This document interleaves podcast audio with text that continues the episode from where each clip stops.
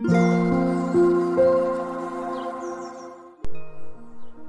さんおはようございます。アロマタロットサナです。9月15日金曜日の朝です。名古屋は今のところね、太陽出てますけど、ちょっと今日もね、えー、天候不安定になりそうかなと思います。え月がね、乙女座に入って、もう一昨日ぐらいから新月ムードでしたが、何かね、メッセージを受け取りましたでしょうか？私はね、ひとまず昨日ね、いい結果を聞くことができました。私ね、子供が3人いるんですが、真ん中のね、次男が IgA 腎症といって、まあ、腎臓の病気でずっとこう定期検診を受けてるんですよね。まあ実はですね、次男はアメリカで出産してるんですけど、小さい時にね、ものすごい高熱が出て、全く下がらなかったので、え、どうしたんだろうと思って病院にね、連れて行ったら、なんかもう先生がね、今すぐこの子供のね、専門病院に搬送するって、あの、おっしゃって、点滴打ちながらね、救急車で運ばれていったことがあったんですね。まあ皆さんご存知の通りアメリカの医療費って本当に高くてですね、ちょっとこう怪我して救急車に乗っただけでも治療費とは別で救急車代だけで6万円ぐらいの、ね、請求が来る国なんですよ。だから日本のように救急車を気軽に使うっていうことがないような国なんですよね。でもその時はもう点滴を打ちながらね、まあ、しかもちょっとこう離れた病院に今すぐ向かう必要があるって言われて、でしかも即検査、入院だって言われたので、まあ、夫にだけね、そのまま救急車に乗って付き添ってもらって、私はもうパニックになりながら一旦家に引き返してですね、まあ、次男とあと私がね、泊まる準備をして、後からね、病院に向かうということがありました。そして、まあ、病院についてね、たくさんのこう検査をした結果ね、あの、片方のね、腎臓がほとんど機能していないっていうふうに言われたんですね。もう本当に目の前がね、真っ暗になった瞬間でした。あと、英語だったこともあり、もう頭が全然追いついてなくてですね、こう漠然とした不安しかなかったんですけど、まあ、話を聞いてみると、次男はね、生まれつき尿管に奇形があって、おしっこがずっとこう逆流している状態だったようなんですね。膀胱尿管逆流症っていうらしいんですけど、まあ、その中でもね、グレードがかなり上の方で、もう自然治癒はね、難しいというふうに判断されました。そして腎臓ってね、一度傷つくともう元に戻らないんですね。なのにかなりこう傷ついている状態で、片方の腎臓がもう5、60%ほどしかね、機能してないっていう説明を受けました。その時は、あの、腎盂腎炎になってたようなんですね。まあ普通はね、小さい時に発熱してすぐに発覚するものらしいんですが、そんなね、なんかこう下がらない熱が出てくるようなことなんてなかったので、まあ、この時初めてね、それが発覚したんですね。まあ、だからそんな状態になっているとは全く知らなくって、本当にその時はね、絶望しました。しかも私この時ね、一番下の子を、妊娠中でもう出産予定日の直前だったんです。もう翌週にはね、帝王切開での手術が決まっていて、お先真っ暗みたいなね、状態でした。で、夫はこの時まだ日本企業で働いていたので、長期で休むこともできず、まあ私がそんな状態で次男に付き添って入院したんですよね。まあ最悪ね、産気づいたとしても病院なんだから何とかしてくれるでしょうと思って、まああの、最後のね、手術直前のあの妊婦検診もあの行けなかった、そんな状態でした。まあ、でも一通り検査をして、とりあえずはこの薬でね、対処することにして、その後にね、まあ、手術していこうという話の流れになりました。なので、ひとまず私は、出産予定日の本当にもう数日前、直前に、ようやく次男と家に帰れて、その後に娘を産んでるんですよね。で、ちょっと落ち着いてから、次男はね、尿管の手術をして、まあ、逆流しなくなったので、2年に1回の定期検診で良くなったんです。で、そこからは特にね、何の問題もなく生活できてたんですが、日本に帰ってきて、まあ、こっちにね、もう腰を下ろそうと決めて、引っ越した後、半年後ぐらいですね。次男がまた血尿を出しまして、もうこのね、小さい時のね、尿管の奇形が関係してるのかなと思って、大慌てで病院にね、連れて行ったんですけど、その時にね、IgA 腎症ということが分かりました。まあでもね、あの、他の子に比べると定期検診もしていたので、えー、ね、日本の小学校って尿検査をね、春に毎年すると思うんですけど、その時には問題なかったのに、まあ、10月ぐらいにこれが発覚したので、その間にどうやらね、まあ、患ってたらしいんですよね。で、幼少期の時のその病気とかはもう全く関係ないっていう風に言われて、たまたまなっただけだって言われたんですけど、え、こんなことあるって私はね、ちょっとこうびっくりしたんですよね。で、その後ね、またちょっとしたこう手術があったりとか、あとはもう1ヶ月ぐらい入院して投薬治療するという方向になり、まあ、この時はね、私も自分で日本で基盤を作るって決めて、仕事も始めたタイミングだったので、もう仕事もしながら、そして子供3人を1人で見ながら、で、子供の病院にこう通い続けるっていうね、まあかなりこうハードな期間をね、過ごした時期でした。まあでもね、正直私はこの時ね、日本でよかったっていう気持ちがあって、逆にね、安心して治療を受けることができたんですよね。まあ、日本語が通じるっていうだけで本当にこう安心して治療をね、受けていたなと思います。近くには親もいないし、誰も頼れる人がいない中で、まあ、でもね、家には幼稚園児の娘がいるしで、手術した時はね、さすがに止まったんですが、入院時はね、もう看護師さんにね、お願いをしていました。夜はギリギリのね、この消灯時間までは病院にこう付き添ってね、まあ、あの、長男にね、娘のお世話をお願いして、ご飯はね、もう出前館で頼んで、受け取ってもらうっていうことで、なんとかね、その時乗り切ったんですよね。あの時は本当忙しすぎてね、記憶がね、曖昧ですね。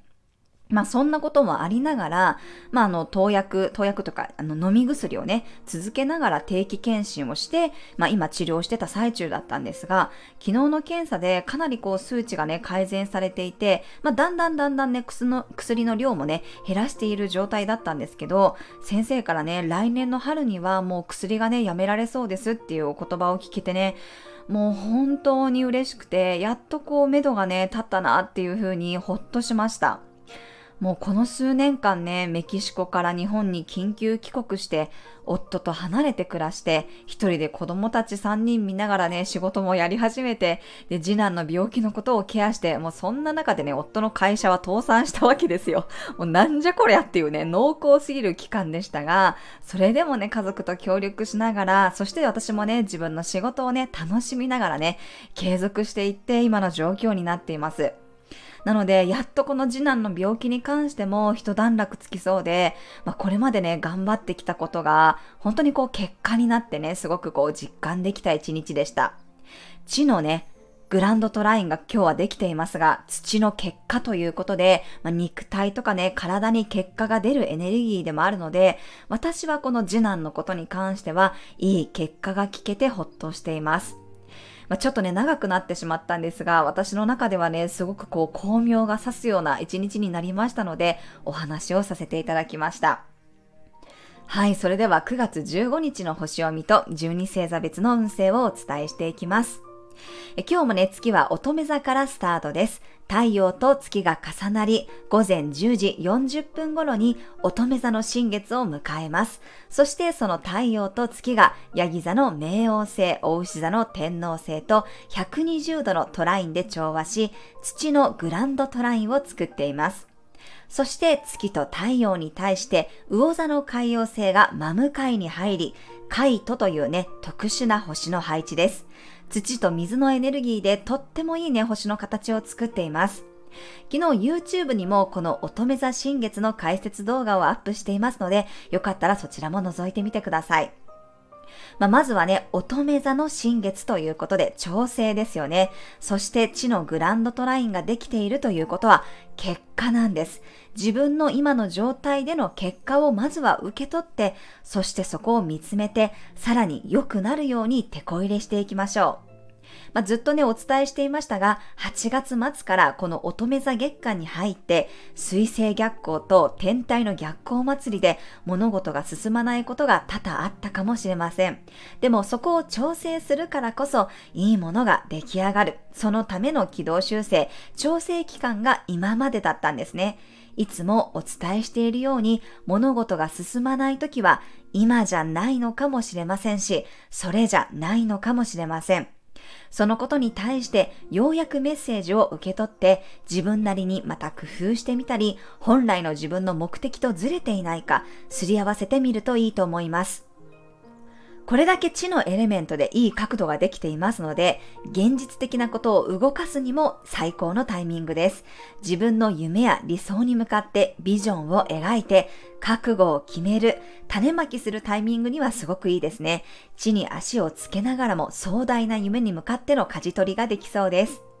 え私の中でもね、今回は結構いろんなメッセージが来ています。冒頭でお話しした次男の件もそうですが、今作っているタロットの講座に関しても、そして過去の配信でお話ししたように、もうちょっとね、見えない世界に踏み込む覚悟ができたりとか、これもね、進まないことを無理に進めるのではなくって、やっぱり見つめ直したり、とりあえず保留にしておいて、今できることに集中していたからこそ、ちゃんと流れが来た時に動き出せたんだなっていうふうに思っています。この新月に関してのサビアンメッセージも公式 LINE で配信していますので、えー、ぜひね、チェックしてみてください。まあ、昨日ね、たまたまものづくりをしている作家さんたちと自分のブランドの話になって、今回の新月のね、サビアンにドンピシャなメッセージだったなと感じました。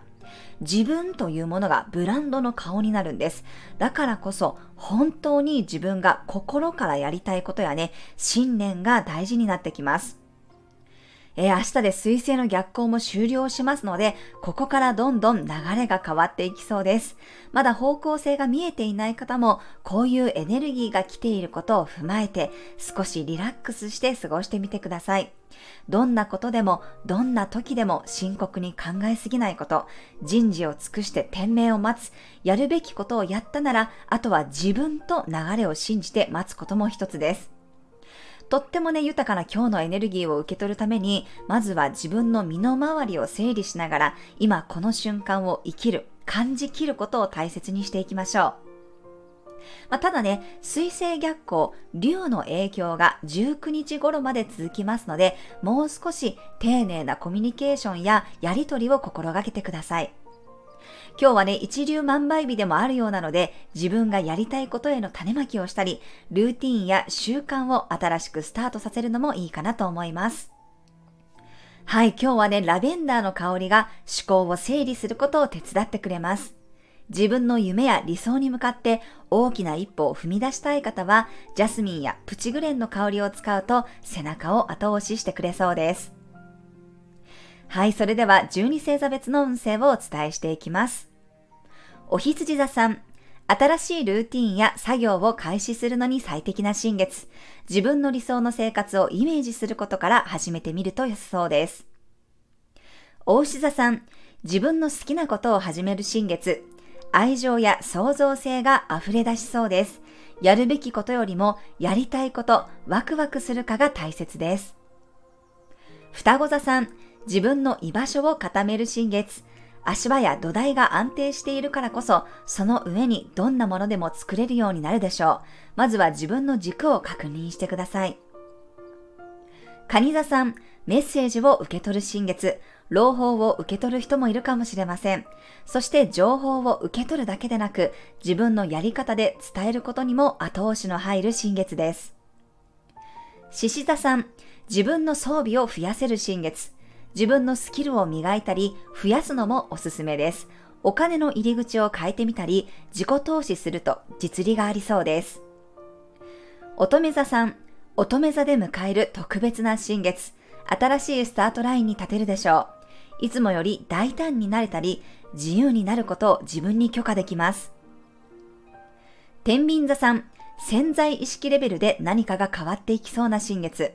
それは外的な変化ではなく、内から突き動かされる変化かもしれません。静かなようで、ものすごく大きな力が働きます。サソリ座さん、未来のために一歩が踏み出せる新月。新しい趣味や友達を作ったり、オンラインコミュニティなどで横のつながりを作ると流れが変わっていきそうです。伊手座さん、社会活動における新しい一歩が踏み出せる新月。大きな目標を掲げたり、みんなに決意表明することができるかもしれません。ヤギ座さん、新しい旅が始まるような新月。壮大でゴールはまだ見えていなくても、流れが変わってきていることに気づけるかもしれません。上昇気流に乗って想像もしていなかったような場所に進み出しそうです。水亀座さん、受け取ることが大切な新月。自分に回ってきたものは全てがギフトになります。ひとまず受け取る、もらうことで後からすごく役に立ってくれそうです。魚座さん、素敵な出会いにつながる新月。新しい契約ごとを結ぶのにもおすすめです。大胆な交渉でも案外すっと受け入れてもらえるかもしれません。人と関わる、つながることを大切にしてください。はい、以上が12星座別のメッセージとなります。それでは皆さん、素敵な一日をお過ごしください。お出かけの方は気をつけていってらっしゃい。